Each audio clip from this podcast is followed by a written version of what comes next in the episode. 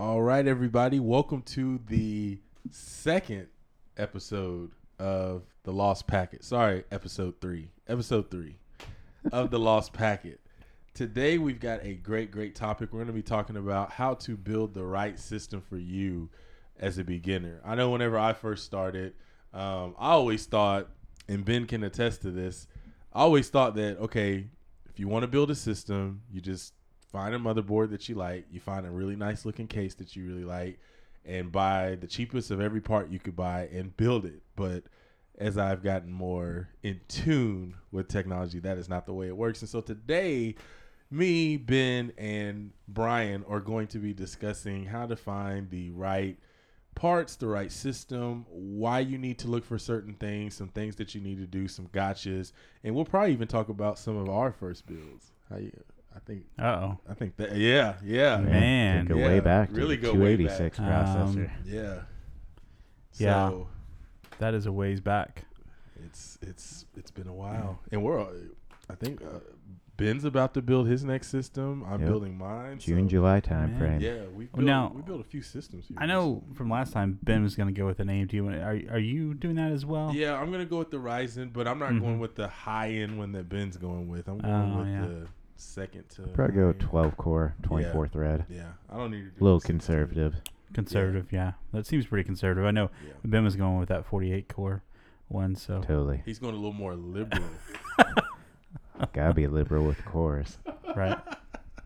Well, that sounds really cool. Um, I.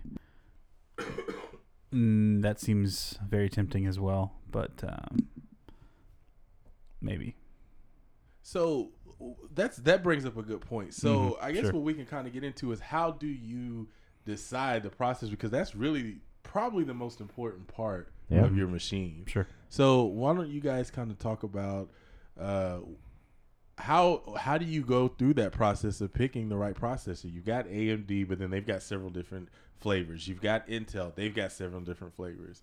You know, how, how, what's that process look like? All right, Mm, I'll kick us off with that. As the godfather of hardware, I take this responsibility very seriously. Very seriously.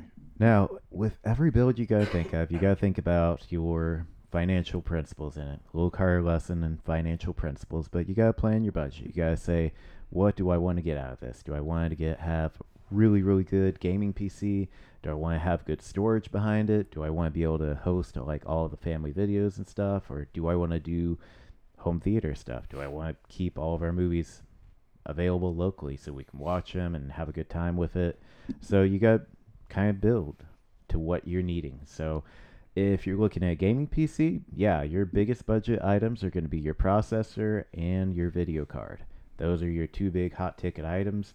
RAM, it's I don't know, it's kind of important. Like you can get all tied up in the memory and timings and everything, but it's very nominal once you get into RAM. Your main goal is just making sure you have adequate size of RAM to support the games that you're going to be throwing at it. So, uh, do we want to talk about gaming builds first, or Uh, yeah, Yeah. sure. That sounds like uh, All right, sounds like a let's plan hit to it up? Yeah.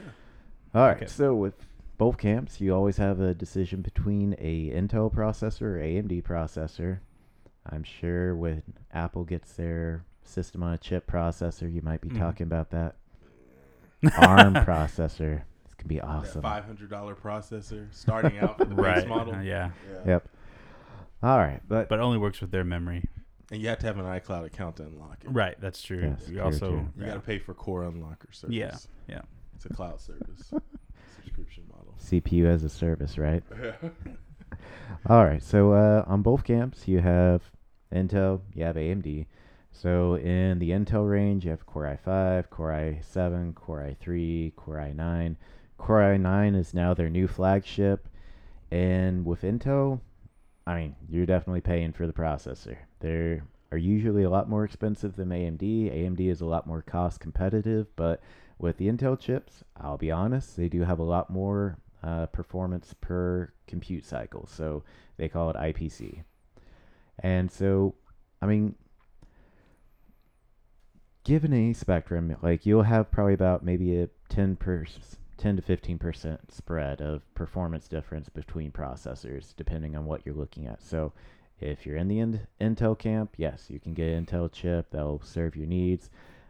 Usually for gaming, I just stick with like a Core i5 series, something mid-range, not too extreme or crazy because games they still haven't really gotten up to there to where they're using all those extra cores yet. I was glad you brought that point up because uh, I think some people were like, ah, that's why. Uh, I think you went with the i5 as well, right? yes, now, right? I went with the i5. Yeah, and so I know when I was looking at the one that I currently have, I was mainly just going to play games on it. So uh, it seems tempting to go with the i7, but why? But why? yes. I mean, Just to say you did, Yeah. pretty much. There's not much. But you're never going to use it And if you're playing a lot of the times if you're Yeah. playing games. So Right. So for us, I mean, we're gonna try and steer you towards the best bang for your buck. Core i7, definitely not it for gaming. Core i5, you can get probably your best average performance and get good benefit out of it. Yep. Now with the flip side, with AMD camp, the Ryzen processors, you probably don't want to go with the top of the line 2700X or anything extreme like that. You probably still want to stay in the middle of the road and I wouldn't worry about your core count too much. Like they have a good, decent processor, the Ryzen 2600, which I believe is a six-core processor, 12 thread. I mean, that's plenty for gaming. Like if you're just doing 1080p gaming, that's gonna be your bread and butter right there. Not to mention you can overclock. you guys are Yeah. only doing 1080p gaming? You Uh, doing 4K? Ah, thought we were doing 8K. No. Not yet, not Okay. yet. Man, that's that's uh that's top of the line gaming right there. that's competition. Yeah, competition. Brian, where's your budget coming from? 'Cause- Man. Uh, Are you a lead I don't know. too? That's funny. Yeah, but okay. So my best recommendations: stick middle of the ground for your performance on your processor, because I mean you can really eat up performance in your budget a lot with just processor. But Yeah. I mean, a lot of the days, like you get a bit better kick out of the graphics card. Which, Exactly. I mean, that one you gotta really be really picky with. You gotta plan it, budget it just right, and that also helps you determine what kind of power supply you're gonna need to feed it. Ah, the power supplies. Yes. Also, not a place to skimp. Yes. Always get quality products Mhm. when it comes to your power supply because this Right. is the lifeblood that is feeding your system. And if Right. it's feeding dirty powder, Mhm. dirty power, Right. or Or it- dirty power. I mean, either Yeah. one of those scenarios is Yeah. not It, good. it can produce some dirty powder. Right. it's Yeah. yeah. yeah. I've had a few power si- supplies explode on me. It was never fun. Oh, man. But yeah, so for graphics cards, I mean, you also have two competitors right now. So you have AMD and you have Nvidia. Nvidia. Right. So green team or red team, which is kind of funny because AMD was green team for the longest time until they bought out ATI. ATI. Yeah. But yeah, funny. so um, with video cards, I mean, yeah, it's same as processors. Like you have the whole spectrum. You have low, middle, high. High, you have very diminishing returns on prices versus performance. Like, yes, you can buy that thousand dollar graphics card, but are you really gonna feel like you're getting that thousand dollars worth of money out of it? I think not. How many hours in a day are you gaming? I mean, that's the real question. And are you getting paid to do it? Right. You know, because if you're sitting there and you're gaming for eight hours a day and you're going to competitions, okay, maybe that might be something sufficient if it's going to pay for itself. But I think even then, a mid tier card is probably going to do well. Um, my main thing is, and just to take kind of a piece of off what Brian said, is that with your processor, if you go with a processor that's going to be comparable enough for your gaming, you can take that extra money and put that towards getting a, a much more um, powerful graphics gra- card, yeah. graphics card. Because like if uh, if you look at the price of like an i5 and then you look at the price of an i7, was it's about a hundred dollar plus difference. So if you if you had a budget of let's just say two hundred dollars for your graphics card and you're you know wanting to put three or four or five hundred bucks into your your processor, you could actually go with like an i5, save a couple hundred dollars there, and add that to your already uh, budget for your video card and buy a much more powerful video card that's going to give you much better performance if you're doing the gaming. Because, like Ben said, at the end of the day, the performance when it comes to gaming is going to be off of your actual frames per second, which is going to be directly in relation to your video card than it really is going to be on your processor. Yeah, there are just not a lot of games out there that are very compute intensive. No. I mean, I know in the day of Crysis, everybody's like, but can I play Crysis? Everybody's worried about the performance. well, that was of the the, big thing Right. whenever people were selling their machines. Like, oh, and I played Crysis on this machine, and it did, and it held up so well, and it was just. Yep, the benchmarking Yeah. standards were so high back then. Let's talk Right. to a gaming pro about this. Brian, Oh no. you played WoW. You and Oh, your right. wife, and you guys actually had a crew. So, hmm how like intense is it for WoW? Because when you're like raiding and playing boss, it's like a big deal. I've I've had a lot of friends that played it. They don't like to be bothered when new expansions come out. you know, they even probably funny. call their cell phone Right. providers and have their phones cut off. right. That's a Um, good idea. when you when, whenever you guys were at the height of your gaming, what was the big important part? Would you say for playing a game like World of Warcraft? Was it the compute or was it the actual video? Hmm.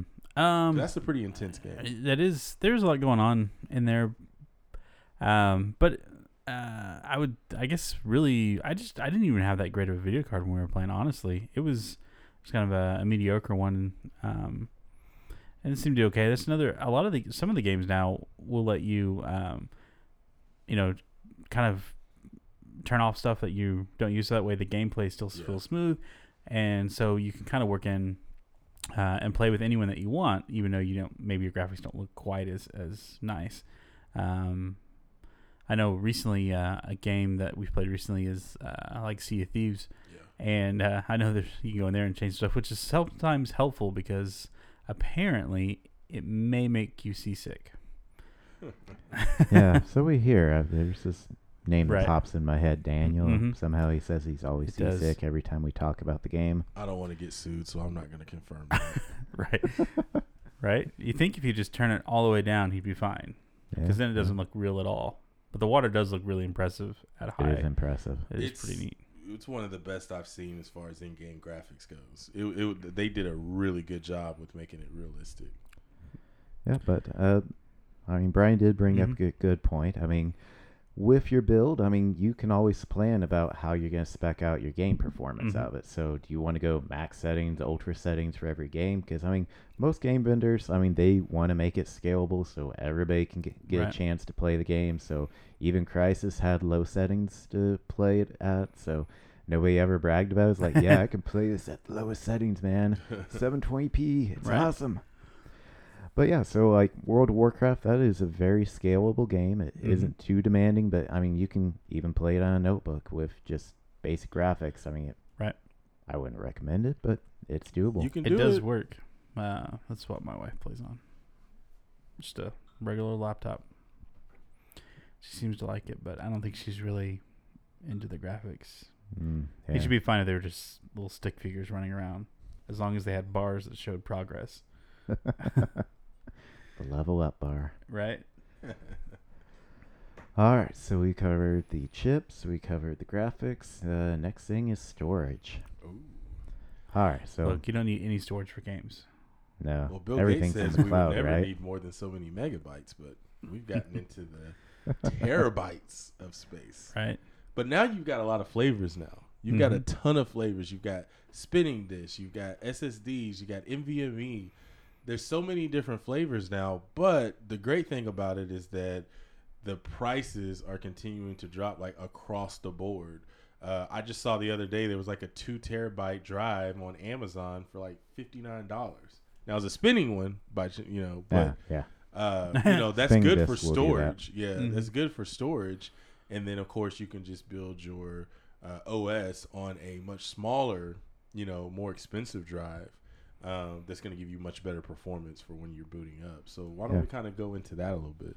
All right, so my recommendations for this, if you're strictly looking at gaming, I'd probably start out with an NVMe drive, or if you don't have that option, go with a good solid SSD. But I'd start out 512 gigabytes and go up to like a terabyte, two terabytes at the most. I mean, that's really extreme for just having an OS drive on there. But then you probably want to have like, I don't know, if you're really trying to eke out performance, I'd probably have a secondary drive or a third drive with just another one terabyte SSD because most of the games I've seen these days, I mean, they still take up a huge chunk of space on the hard drive. Like most of them I see are like can be around Mm. 50 to 75 gigs of space on the hard drive, and I mean, that gets eaten up pretty quick when you have a lot of games, Mm-hmm. especially after those. Steam sales. Yeah. Right. Yeah. Yeah. Yeah. Steam or uh, if you have a humble bundle. Uh, Ah, yes, Humble can- Bundle. They can eat up some space there as well. That's for sure. yeah. But yeah, easiest recommendation is to have one primary boot drive, whatever flavor that will be, SSD, NVMe, and just keep all your boot stuff on that, your OS. And I prefer to keep all your like home folder stuff off of the primary drive. That way, if the OS anything gets hosed, you always have that backup solution. And Mm-hmm. The other benefit to it is most of the motherboards nowadays support RAID on them. So you could actually have a redundant drive array on the backup. So you could have two SSDs just on the back side of things, and you can have them RAIDed where they're cloned images of each other. So if one of those go bad, you still have a good copy, and you can just hot swap, put another one in there, and then you still have redundancy. So I guess that's another thing that we can talk about in motherboard choices. But Yeah. Sure. you But now you can raid through the through the BIOS sometimes to where now a lot of times you don't need a RAID controller like you used to. So well, that's like- software RAID, yeah. yeah. So Yeah. sometimes you know that's some that's a budget saver right there, um, if you're trying to get the most out of your performance. Sure. I, I will tell you, I didn't always have the best experience with the software RAID, Yeah. but uh, sometimes it may stop working altogether. And, Yes, it's a little And cringe-worthy implementing it, but but I mean, if you're in a pinch for money, I mean that's your best way of doing it. Yeah. But RAID controllers, they're not very expensive either. That's probably going to be one of your lower, probably probably your lower priced items anyway, outside of RAM. Well, I wouldn't really do a RAID controller for a gaming setup, so Yeah. RAID that will probably be in our home theater or our server-based builds Where that we'll talk a about ton of later. space. Yeah. Yep. Mhm. So, what else? RAM. Okay, we can talk about RAM now. So with RAM, there's so many brands. So many brands. A There's- bazillion brands out there. There's guys. like tons of brands. There's Corsair. There's uh, Keyskill. Ki- Ki- uh, Kingston. AData, Yeah. Kingston, So Micron. like for a person that's looking at RAM, you know, a lot of people are going to look at well, if I can get a gig of RAM for this price and it's Kingston, but then this one's over here, like what do I pick? You know, do I go at the cheapest one? Do they all do the same? You know, what is the difference of these brands? I think that's probably going to be one of the main questions for people because I know that was mine when I first started. Mhm. All right. Well, the big point behind this is will it work with your system? So you do have to spec it out. So if you're going with AMD, you got to make sure that the motherboard and the processor that you pick are going to support that memory for that speed and that timing. So if you're going down that camp, you got to kind of marry the pair together. So you got to make sure your processor, your motherboard, and your RAM are all going to work in that little holy trinity of processing power. Mhm. So with this, I mean, you can look at your specs for your processor. Usually they'll tell you what memory speeds are supported. Now, they'll even have like overclocking specs for that, which that is really dependent upon the motherboard to support that Yeah. threshold of speed and Mhm. overclocking. So, um, if you are looking for overclocking on your boards, go with a higher quality board always. Right. There are big differences. Yes. The you know, cheap board will give you. if you, get that thirty-five dollar motherboard, you are not going to be able to overclock very much. right. Getting those bare bone system motherboards and then Right. trying to build on top of that. the uh, the little George never tried to do that. right Never. Never. those little those little little chips, little capacitors and transistors on the boards, they look different for a reason on the expensive ones. Yeah. and they hold up differently. yeah, they hold for a up reason. differently. Yeah. I've had a few break. I know they look they can look appear the same, but they are significantly different. We they- found that out on the, on the case review last week that we did. Oh right. Yeah. Yeah. Remember how cheap that was? Mm-hmm. I'm still kind of frustrated. Well, you spent forty dollars for it. You did. You did get your 30. money's worth. Thirty. Oh. Oh, wow. Thirty. See. So you can't really knock yourself for it. You Yeah. got what you paid for. yeah, that's true. All right. So memory, marry it to the design that you're going for. So make sure the motherboard supports it. Make sure the CPU supports it, and then, all right, we'll go ahead and segue into motherboard picking.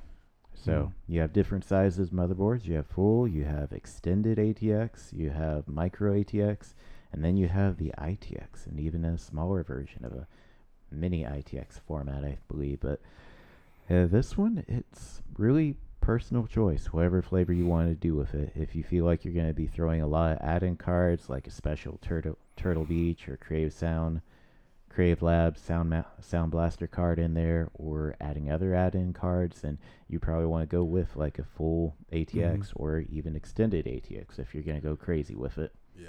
Sure. And uh, you brought up sound cards. I can't remember the last time that I bought I a sound card, the same dude. Thing. I was just about to I ask. remember. When did you? Have Yeah. You You know, guys, you guys are not true audiophiles. I mean, Hey. I remember when that used to be like a big thing, and I, I remember like researching them and doing them, but then it, it seemed like it just kind of stopped. Yeah. Yeah, it did stop. I Oh. do have to say that the Realtek onboard sound cards, I mean, they really Very picked up their game, and like a lot of the motherboards are actually integrating with the actual old school like sound card creators. So like you'll see some motherboards out there with an actual creative sound card built into the chip on the motherboard. So it'd be nice. It, they have like all kinds of amps and special capa- capacitors built into it. So that's something that you'll see when you're shopping around for a motherboard is the bling factor to it. What other capacities and special Mhm. features that includes with it. So most of your gaming motherboards you're going to see out there will have some form of RAID on it, whether it's software or hardware. It really depends on the vendor, but you will always be able to go at least RAID 0, RAID 1, or RAID 10 on it. Yeah. That brings me to a really good a, a, a question. Mm-hmm. What would you use a video a sound card for these days? Like why would that be something that you just have to get? Because Sure. I can't think of a reason right now why I would need one.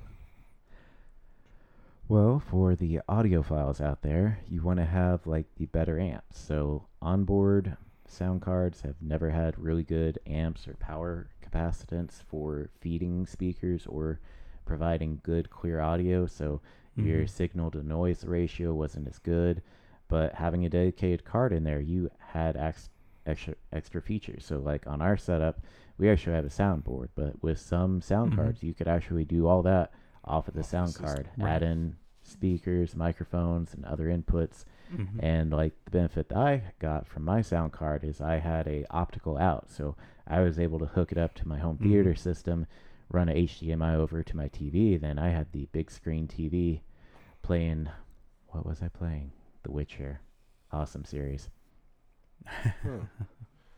yeah, I just don't see anything that I would personally use it for. Cause, uh, Mhm. but I guess if you had like a like a media center or in this case like Mhm. a Plex server and you're streaming that off of your Right. your uh, TV, then that could be, and especially if you got a pretty Mhm. nice system like an uh, like a surround sound system, that would be Sure. beneficial for. But Yeah, I feel like probably more people, if they're gaming, they're probably chatting, so they're using a headset. And so maybe that's also something that contributed to it. They're just spending more money maybe in their headphones. to get better quality for Right.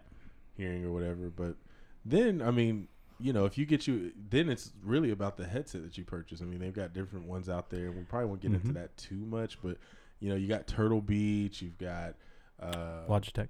Yeah, Logitech. Logitech makes Mm, course, they really Corsair. good ones. And Corsair. surprisingly, And sometimes when you buy your headphones, they come with a USB sound card. Yep, yep. Basically. Yep. sometimes there's bundles that come with that. Mhm.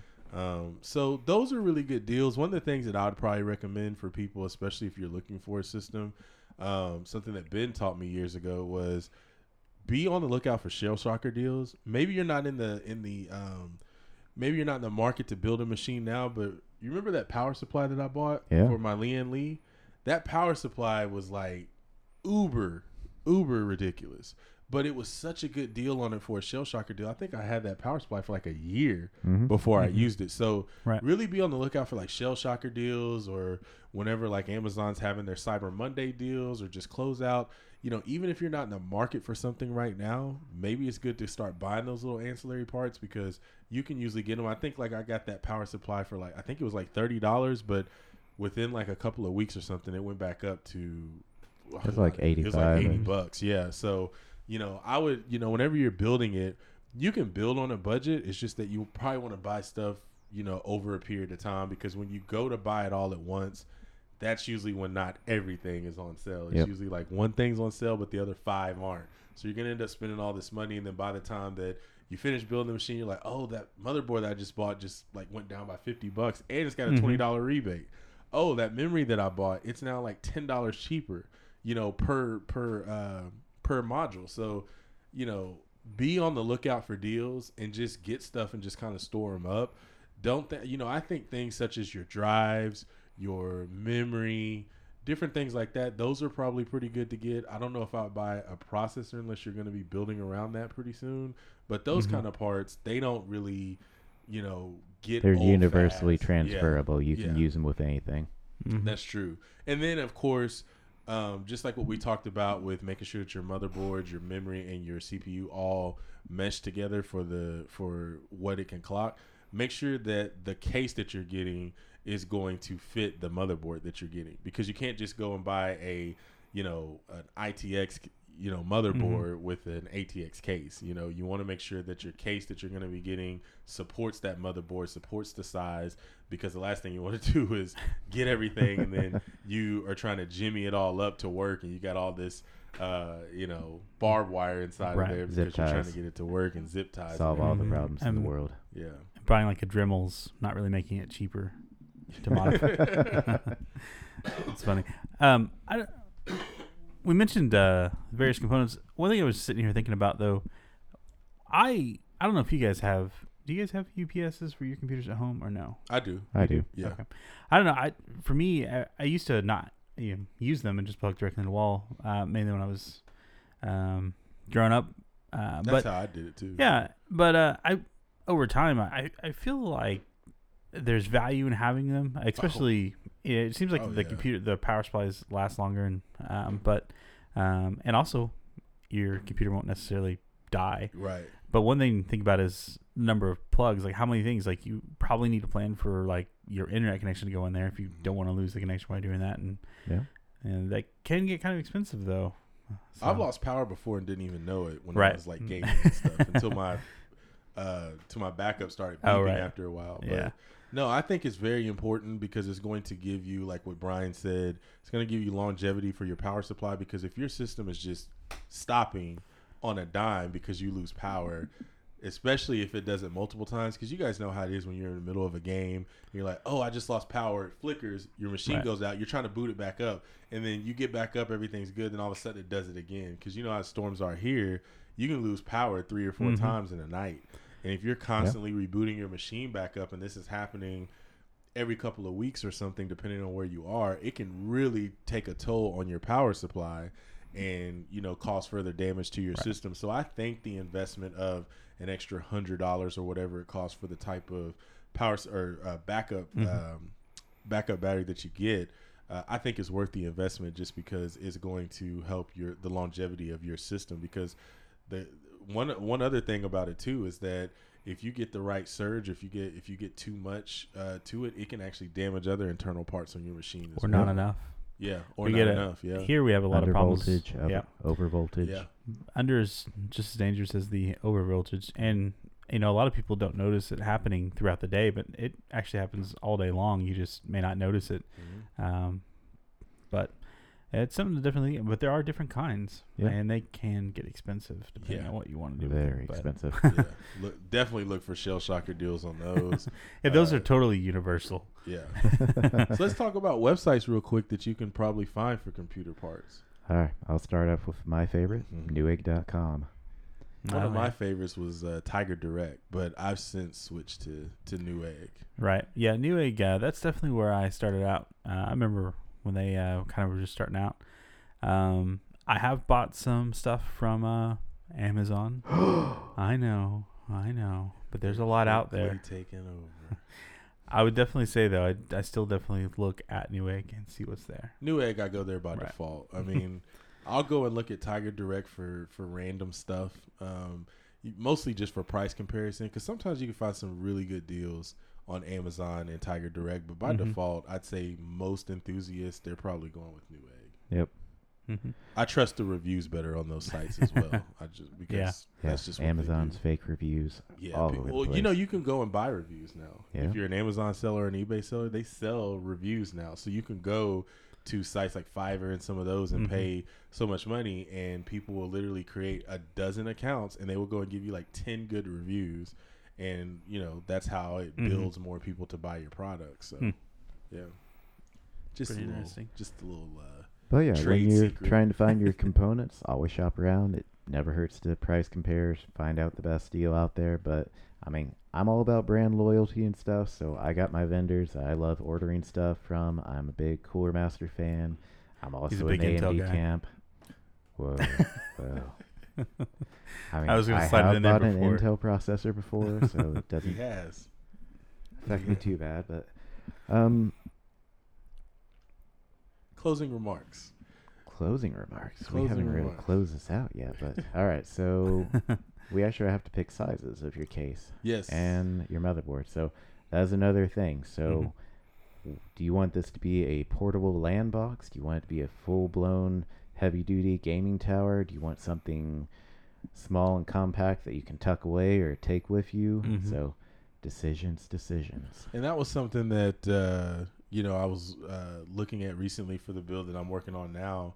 Um, I wanted to be able to fit into my desk. My desk has a slot for a PC tower, and like my current tower right now, it's really really big. I mean, it's a it's a huge gaming case, so um, it doesn't fit in there all the way. It probably sticks out about four to four and a half inches. Hmm. So I'm not able to close that door all the way, which kind of defeats the purpose of having that section. mm-hmm. So you want to make sure that you measure the dimensions of your of the inside of your machine. If you've got uh, a slot that's inside of your your desk, you want to measure that, and then if you want to use that, you know, definitely start looking for the specs on your particular box so that you can make sure that it's going to to fit in where you're trying to actually use it. But you know, if you're looking to just have a huge gaming case and you really don't have a specific spot, maybe you're going to just sit on the floor on like a a stand or something, or you're going to put it on top of your computer, then at that point, it's just really what kind of case do you want?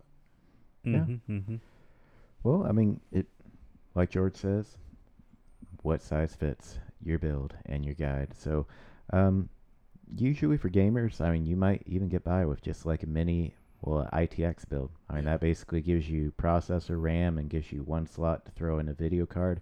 You do have to make sure that your video card isn't gonna like be a double-sided or double wide. That's gonna take up too much take a ton room or have a really huge heat sink, but then you also Mhm. got to make sure the length is going to fit in that case. So ITX is probably the smallest build you can get. So if you're going to go with that, you're probably going to want to stick with a mid-range graphics card because if you go with like super high end, it might be like a 13 and a half inch card and you're going to have to pull out the Dremel like Brian Right. suggested. Yeah. The Dremel always keeps coming up.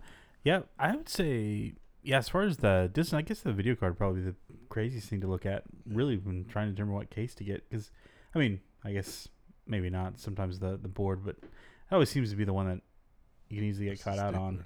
That's uh, the one thing that you're like, oh, I didn't think about it. Yeah.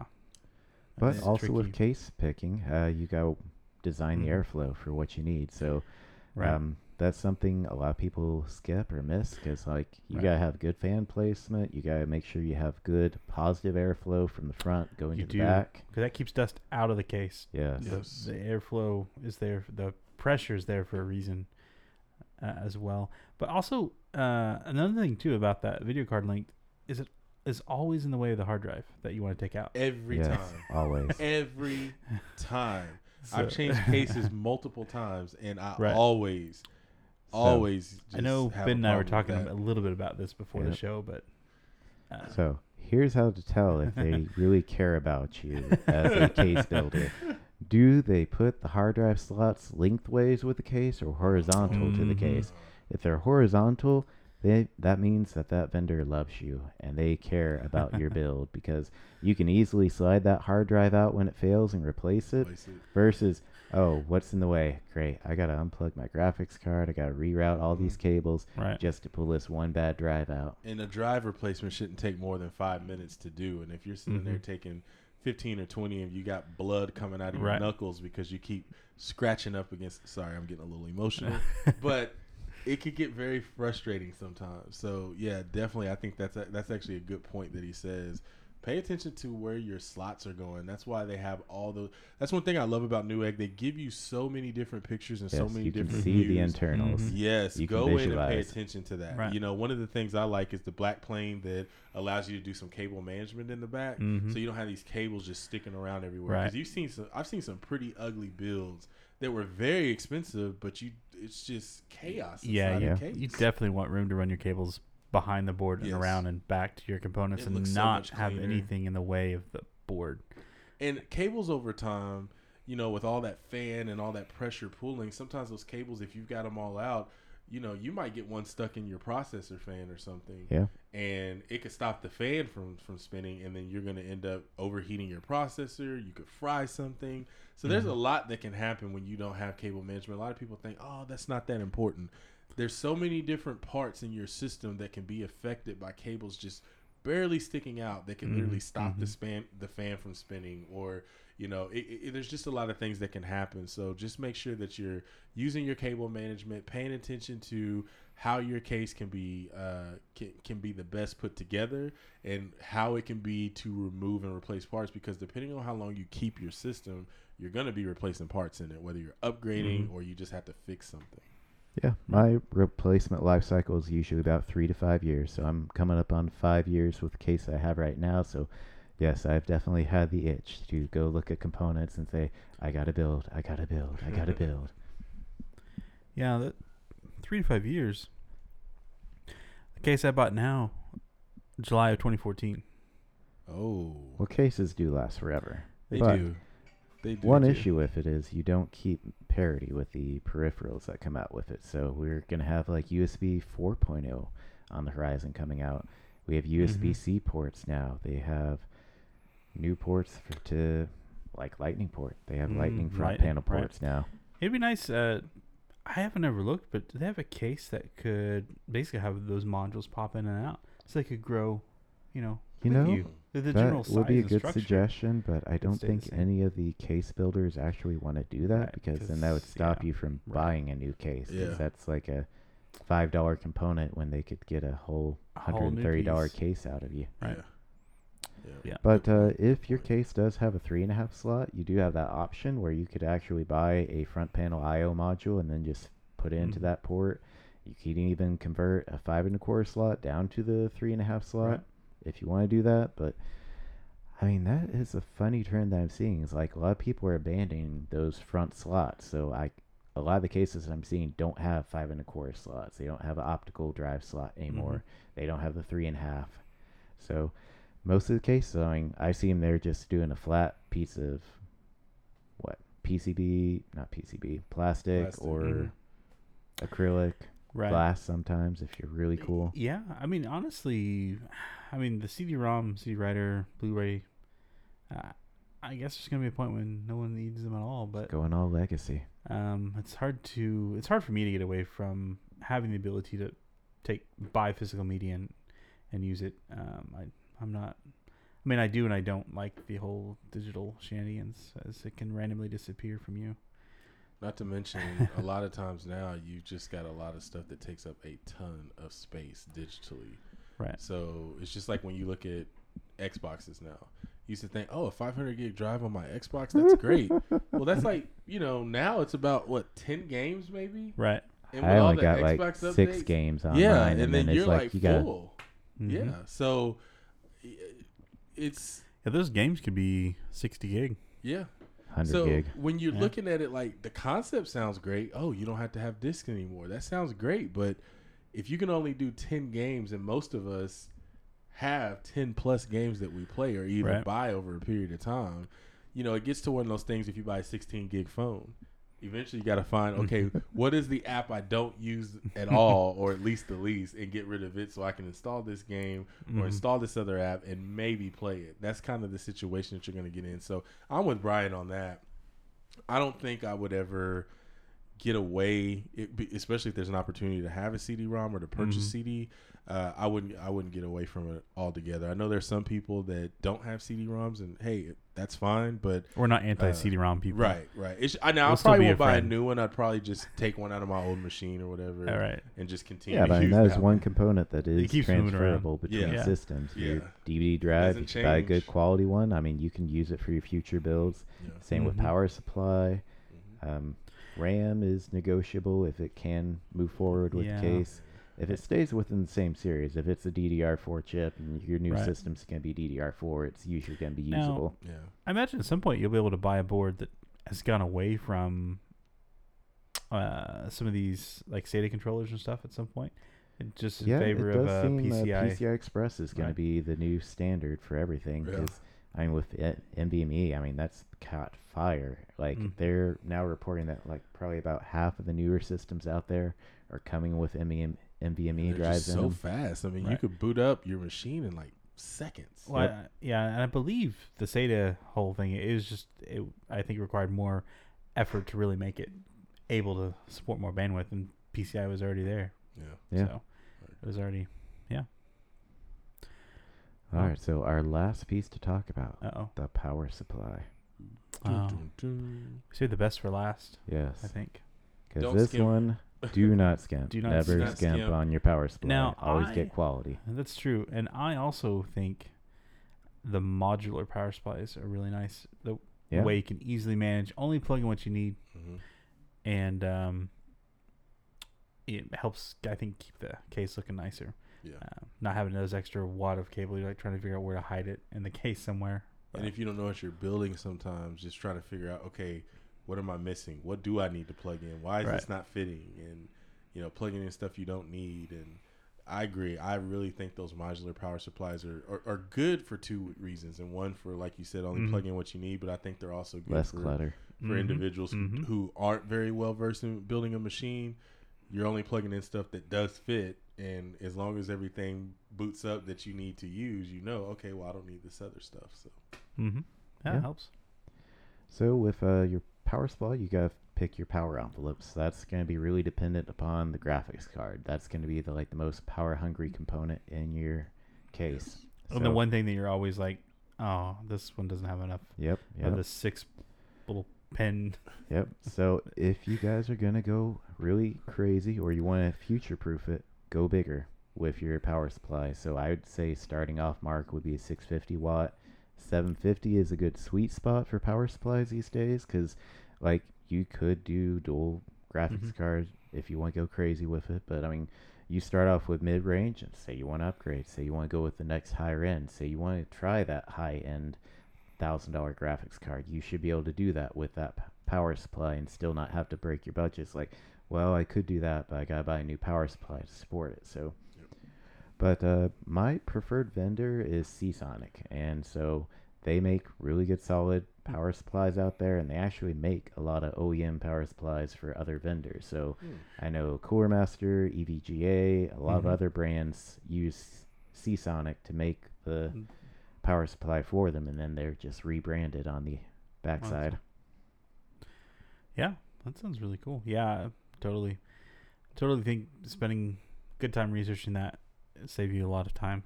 I don't know why my mic seems to keep moving around on me. Keep eating it. Right.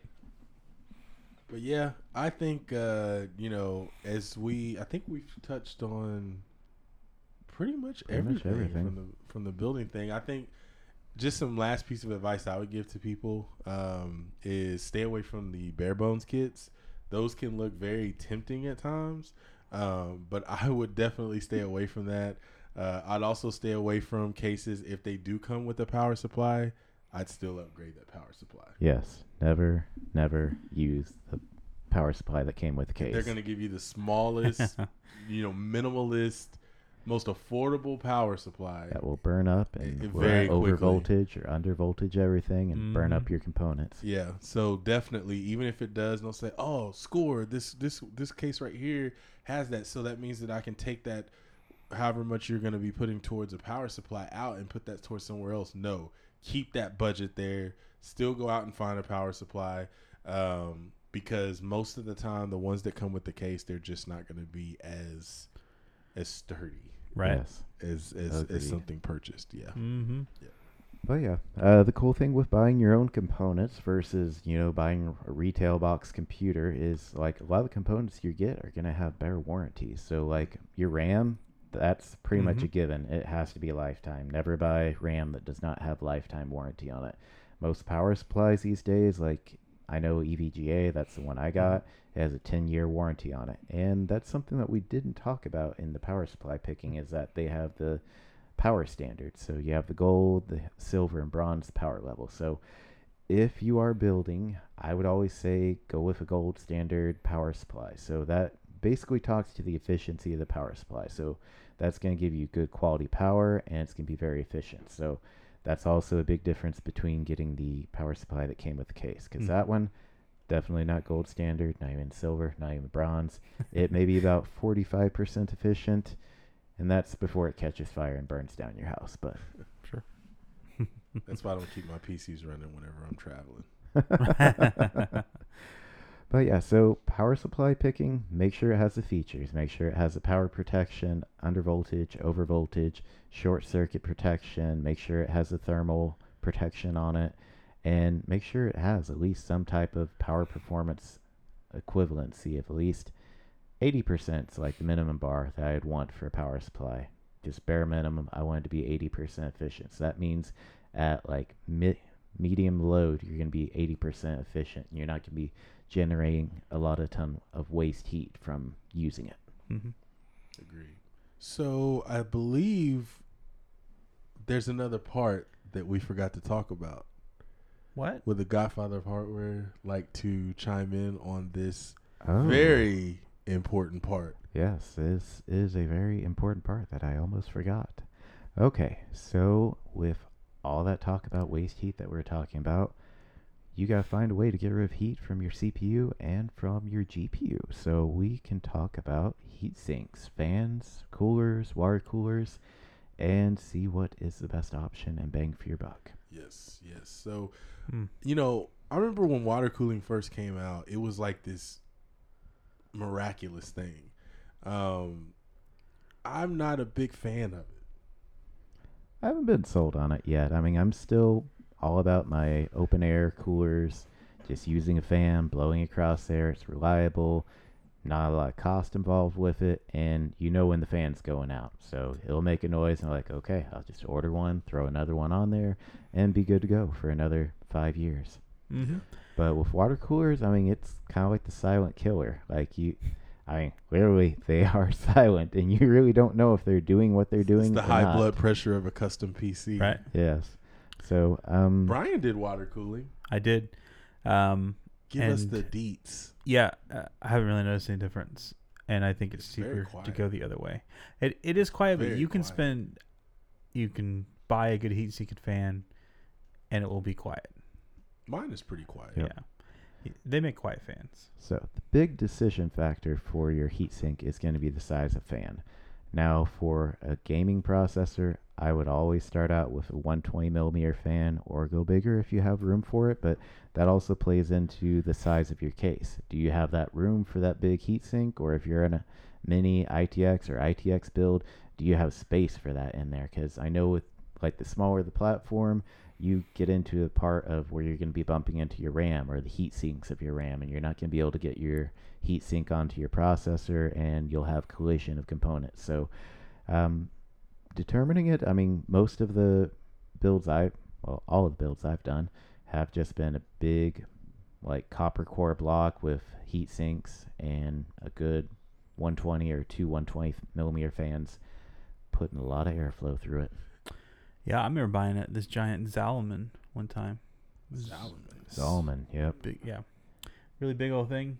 It's pretty neat. solid chunk of copper. So, also, just a little bit of word of advice out there. Um, I got into a argument with someone years Uh-oh. ago about this. Don't think just because your PC case has a bunch of fans that you can get away without having a heat sink. I actually had someone that I was talking to that built a machine. This was What? years ago, and they didn't put a heat sink in because What? they had a ton of What? fans. And they Huh? said, "Oh, you don't need one." But then the person started having problems where his machine would reboot. You guys want to guess why it was rebooting? Right, it got a was little. It, got too cold. It got yeah. Too many fans. the exact opposite. it was rebooting because if your if your uh, heat or excuse me if your processor gets too hot, in order to protect itself, it will shut the machine down. Yep. And um, whenever it does that, you can be in the middle of something. You could be typing a novel or the next, you know, Game of Thrones type book, and you could literally lose all your work uh, if you are if, if your machine goes down. So I know some people, very few, might think, oh well, there's plenty of you know air going through here. I think it'll be fine. Do not overlook the importance of having a heat sink. It's a good point. No, you do need that direct airflow going directly aco- across that Mhm. processor. If it isn't doing that, it gets very you're not hot. cooling it. It gets very hot Mhm. very fast. Um, I assume that also would mean that we should discuss whether or not you guys want to use those little heat pads or thermal paste. Ooh, I've always used the good old trusty Yep, thermal paste. I do thermal Right. paste. Yeah, I've always used. That's it. all that I've used. I've always removed that. If I bought a heatsink that had one of those little heat pads on it, always removed it It's off. Yep. and then uh, use the thermal paste. My understanding is the paste is uh, significantly better with conducting that heat away from the CPU. So Yeah. that's why I've always gone that route. And there's, I've always been told there's a difference in the paste, but um, I think Arctic Silver has been the one that I've mostly bought. But I don't know if Guess that's what everyone else who does. ask. Yeah, Yeah. I don't really know. They all seem to look the same. Compound is compound. Right. May get like one degree of difference between them, but I think it's hard to substantiate which one's truly Right. superior or not. There's so many different varieties out there, Mm-hmm. but they might all come some, from the same factory. Yeah, you never know. You just don't. But yeah, so with the fans, I mean, a lot of the processors will have a heatsink and fan combo Mhm. included with it. Now that is designed for general use computing. So if you're going to be gaming, this is not general use ga- computing.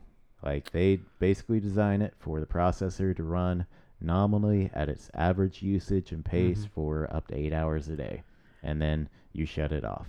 If you're gaming, I mean, you're going to be hitting higher clock speeds on that processor. You're going to be generating a lot more heat, and so that wimpy included OEM fan and heatsink are not going to be able to keep up with it. So you will drop a little frames. You won't have that as high performance, and you won't be able to get the best benefit out of it. So always with a CPU, you want to keep it the coldest possible, and you get a lot more longevity, life out of it. So if you're running at higher temps, then you're probably going to be shortening the lifespan of your processor. Mhm. Yep. Mhm. Yep. So it's very important to understand the important components in your machine. I mean, all your components are, are important in their own individual way. So it's good to not really focus so much on price whenever you're actually looking for parts for your machine, but Quality. actually focusing on the quality and what each of those parts are going to contribute to what it is that you're going to be doing to your machine. Because you know, if you're doing a media center, it's going to be different. If you're doing a, a gaming machine, it's going to be different. If you're just trying to search the web, it's going to be different. So everything has a has its its place. You just need to make sure that you evaluate each individual part and make sure that you get the best thing that's going to give you the best performance for what you're going to use it for.